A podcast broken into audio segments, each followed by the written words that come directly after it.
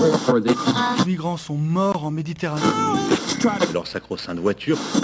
de ces périodes de température très élevées. Ces femmes qui subissent le harcèlement quotidien. On peut faire tellement plus. Peut-être sauver ce monde. So Good Radio. 10 minutes, pour sauver, le monde. 10 minutes pour sauver le monde. La quotidienne info de So Good Radio. Salut, salut tout le monde. Salut Diane. Salut tout le monde. Ça va? Ça va Écoute, super, si tu vas bien, tant mieux. Moi aussi, je vais bien. Bienvenue à tous sur So Good Radio. Accordez-nous 10 minutes, on vous donne de quoi sauver le monde. Surtout qu'il y a tout de même peu de chances que Nicolas Sarkozy, tout juste condamné en appel sur l'affaire des écoutes libyennes, le fasse à notre place. À la une aujourd'hui, la création du premier syndicat, syndicat de stripteaseuses des États-Unis pour défendre leurs conditions de travail, une loi taïwanaise autorisant les couples de même sexe à adopter un enfant, et enfin la promesse d'un traitement contre la dépression par stimulation magnétique. Promis, ça n'a rien à voir avec les électrochocs dans Shutter Island. Voilà pour les titres. Maintenant, place au fil info, place au fil good. Sauver le monde. So Good Radio. So Good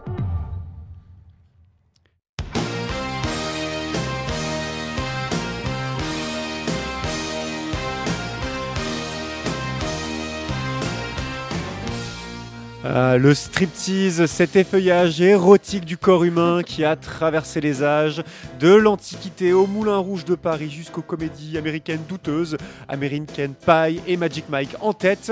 Aujourd'hui, si on parle stripper et strippeuse, ce n'est pas pour promouvoir l'art du dépouillement vestimentaire. Je suis désolé Diane, je sais que tu es déçu, mais pour causer droit du travail. Car euh, après les ouvriers de Tesla et les travailleurs d'Amazon dont on avait déjà parlé, c'est au tour des stripteaseuses d'Hollywood à Los Angeles de former leur syndicat. Des stripteaseuses licenciées en mars 2022 par les propriétaires du Star Garden Bar et qui se sont donc syndiqués pour faire respecter leurs droits. Licenciés pour avoir protesté contre leurs conditions de travail trop peu sécurisées, loin de se, les- de se laisser faire, les danseuses ont créé leur propre syndicat dont les élections sont prévues cette semaine. Or, tiens-toi bien, c'est le tout premier groupement professionnel de stripteaseuses de tous les États-Unis.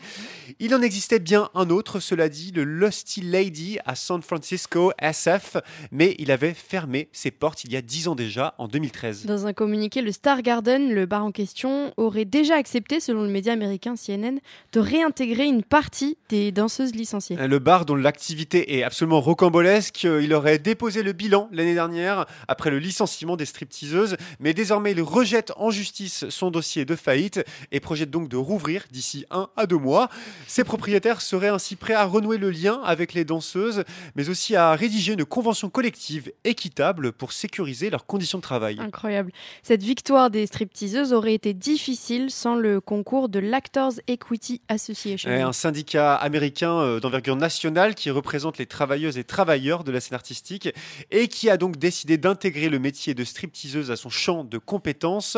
Ce sont des artistes comme les autres, explique euh, leur porte-parole, des performeuses qui ont beaucoup en commun avec nos danseuses et danseurs.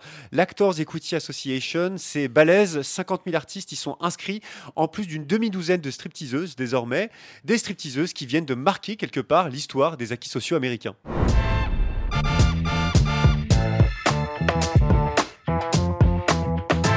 On fait un gros jump euh, des États-Unis à Taïwan, euh, ce pays insulaire d'Asie du Sud, où il est désormais possible pour des couples de même sexe d'adopter un enfant, n'en déplaise à ceux qui y verraient quelque chose euh, de contre nature. Si un de vos enfants devenait homosexuel, par exemple, quelle serait votre réaction? Ben, je souffrirais et j'essaierais de trouver des personnes pour une guérison parce que c'est une souffrance hein, aussi pour eux. Oui. C'est comme une, une maladie euh, oui, un petit peu, c'est contre nature. hein. J'espérais de tout cœur qu'il puisse guérir. hein. Et oui, de contre-nature, euh, l'homosexualité, hein. Diane. Eh Contre oui, c'est une réalité hein, pour sûr, euh, hein. cette femme euh, du parti d'extrême droite intégriste Civitas. hein. J'arrête Léan. Elle répondait en 2013 aux questions du petit journal de Yann Barthès. Ça remonte quand même à 10 ans déjà. L'extrait était devenu viral, l'hilarité générale aussi, même si cette femme nous rappelle rappelle que la lutte pour les droits des minorités ne doit jamais faiblir. Le gouvernement de Taïwan le sait. Quatre ans après avoir légalisé le mariage homosexuel, il garantit désormais l'adoption pour toutes et tous, au-delà des sacro-saints liens de sang. Ça faisait des années que les associations taïwanaises de défense des droits de l'homme militaient pour cette mesure, ce qui a facilité l'adoption de la loi à une écrasante majorité. Et oui, parce qu'au Parlement taïwanais, il n'y a pas eu de débat sur l'incidence de la sexualité sur l'éducation des enfants. Ça change des débats français de 2013 hein, sur le mariage et l'adoption pour tous, dont on fête par ailleurs les 10 ans aujourd'hui. Bravo. Non, parce qu'au Parlement taïwanais, lui, les échanges ont porté sur la nécessité de récolter des informations fiables sur les adoptants, normal, d'exiger des travailleurs sociaux des visites récurrentes. Taïwan n'en est pas à sa première mesure progressiste, cela dit. En janvier, l'île avait levé les restrictions de reconnaissance des, des mariages homosexuels transnationaux, ouvrant aux couples de même sexe issus de la mondialisation un statut légal. Et vu l'emprise de la Chine sur Taïwan et au regard des mœurs conservatrices du géant chinois, ces décisions apparaissent, selon Taiwan News, comme un pied de nez à l'ogre mandarin.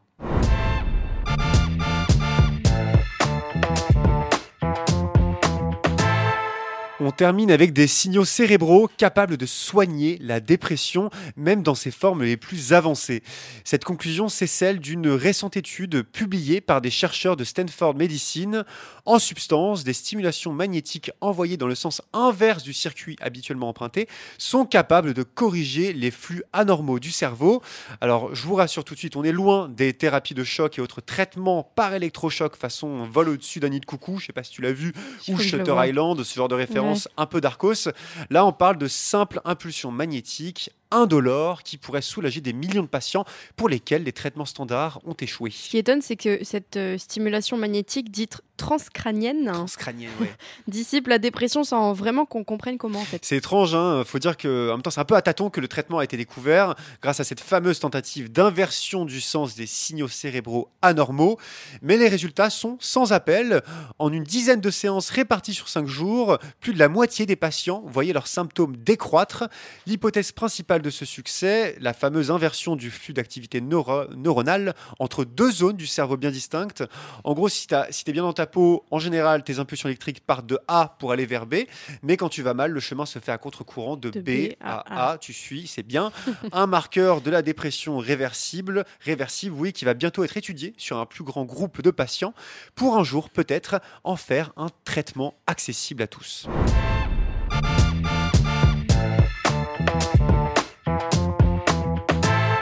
Voilà pour euh, l'actualité du jour, mais ce n'est pas fini.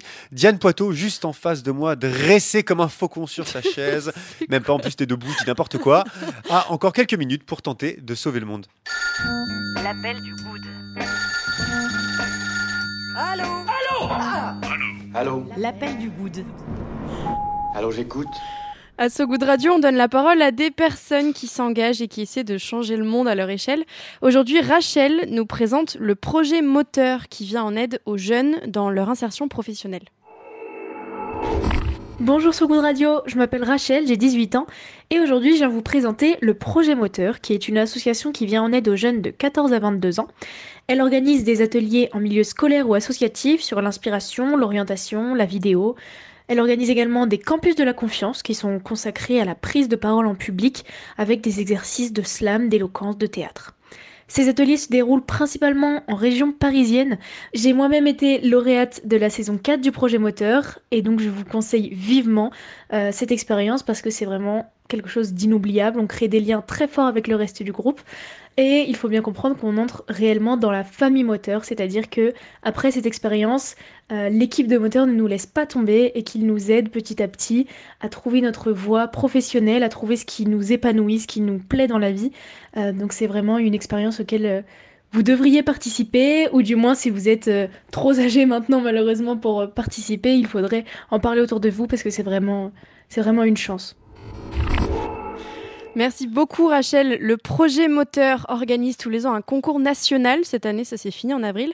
Et le prix le plus emblématique, c'est la montée des marches du Festival de Cannes. Donc on est en plein dedans là, c'est-à-dire que actuellement il y a peut-être un ou une chanceuse du projet Moteur qui est en train de, de se la couler douce hein, sur la croisette. Magnifique. Hein. La croisette, hein, la croisette ouais. hein, à Cannes. Et bah pour euh, en savoir plus, si vous êtes curieux, retrouvez toutes les infos du projet Moteur sur sogoodradio.fr dans la description de l'épisode du jour.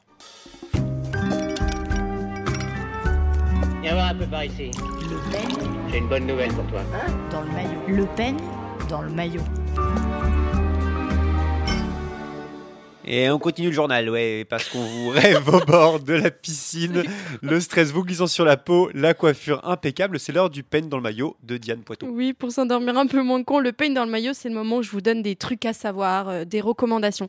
Après leur propre livre La nouvelle guerre des étoiles de 2020, les journalistes Ismaël Alissa et Vincent Caucase réalisent une adaptation documentaire. Ça s'appelle Un monde 5 étoiles et c'est disponible sur le site France.tv. Un monde 5 étoiles, ça dénonce la réalité pernicieuse d'un système de notation permanent en sortant d'un restaurant, euh, de, des toilettes publiques pour évaluer la propreté, après un appel téléphonique, même à la fin d'une quotidienne d'infos que vous adorez, que je ne citerai pas. Euh, ce que dit le documentaire Un monde 5 étoiles, c'est que nous sommes tous et toutes acteurs et victimes de ce système à cause de plein d'outils d'évaluation qui y sont détaillés. Derrière la notation, qui peut être devenue une habitude, il y a un système brutal de management d'algorithmes. Et tout ça, ça s'inscrit complètement dans l'idée de croissance infinie des grandes entreprises et de surveillance de masse. Le documentaire montre que les conséquences de la notation peuvent être individuelles et collectives au sein même euh, des entreprises, parfois entre les salariés. C'est assez effrayant. Terrible. ouais. Ouais. Et le, le documentaire, lui, il a été tourné en France, en Allemagne et aux États-Unis. Ouais, et il donne la parole à des chercheurs, des défenseurs du droit, des syndicalistes, des salariés. Le film dure 50 minutes, c'est assez complet, c'est intéressant. Si je peux me permettre, n'hésitez pas pour une fois à ne pas noter cette chronique, s'il vous plaît. Merci d'avance. Par contre, vous pourrez noter quand même l'épisode, comme je vais Oui, le répéter, à la fin de l'émission. Un monde 5 étoiles de Vincent Caucase et Ismaël Alissa, c'est à retrouver en accès libre et gratuit sur France TV. Merci Diane. Avant de se quitter, un petit point côté météo. La météo de Sogoud Radio. La météo de Sogoud Radio. Un temps orageux s'abat sur le pays aujourd'hui. Une enquête conjointe de plusieurs médias, dont le journal Le Monde, accuse l'armée française de ne pas avoir déployé les moyens nécessaires pour empêcher l'enlèvement d'Olivier Dubois. Le journaliste français avait été l'otage d'Al-Qaïda au Sahel avant d'être libéré le 11 mars 2022 après plus de 700 jours de captivité. Ceci dit, on en a parlé brièvement dans le fil info, la France fête aujourd'hui les 10 ans du mariage pour les couples de même sexe, loi promulguée le 17 mai 2013. C'est la fin de cette édition. Merci à vous qui nous écoutez en direct et à vous qui nous écouterez dans le futur en podcast sur notre site sogoodradio.fr et sur toutes les plateformes d'écoute. Oui, toutes les plateformes. Retrouvez aussi certains de nos sujets plus approfondis sur notre page sogoodradio.fr gérée par Bérénice Koulibaly. N'hésitez pas à nous liker, commenter, partager l'épisode. Et j'en profite juste pour faire des gros bisous d'amour à mes parents qui fêtent aujourd'hui leurs 26 ans de mariage. Oh, magnifique, Voilà. magnifique. Les miens, ils sont, ils sont divorcés du coup. Bah, je peux pas le faire, moi. Aujourd'hui, c'est Paulina. J'ai tenté la blague relou de fin. C'est Paulina et Max Wheeler qui ferment la marche avec leur titre Away tout de suite sur So Good Radio. Je souhaite évidemment beaucoup d'amour à tes parents qui sont ensemble depuis 26 ans. C'est super. On pense à eux depuis Fonsorbe, si je me ça. trompe pas, la ville où ils habitent. À très vite euh, sur So Good Radio. Salut. Diane, salut tout le monde.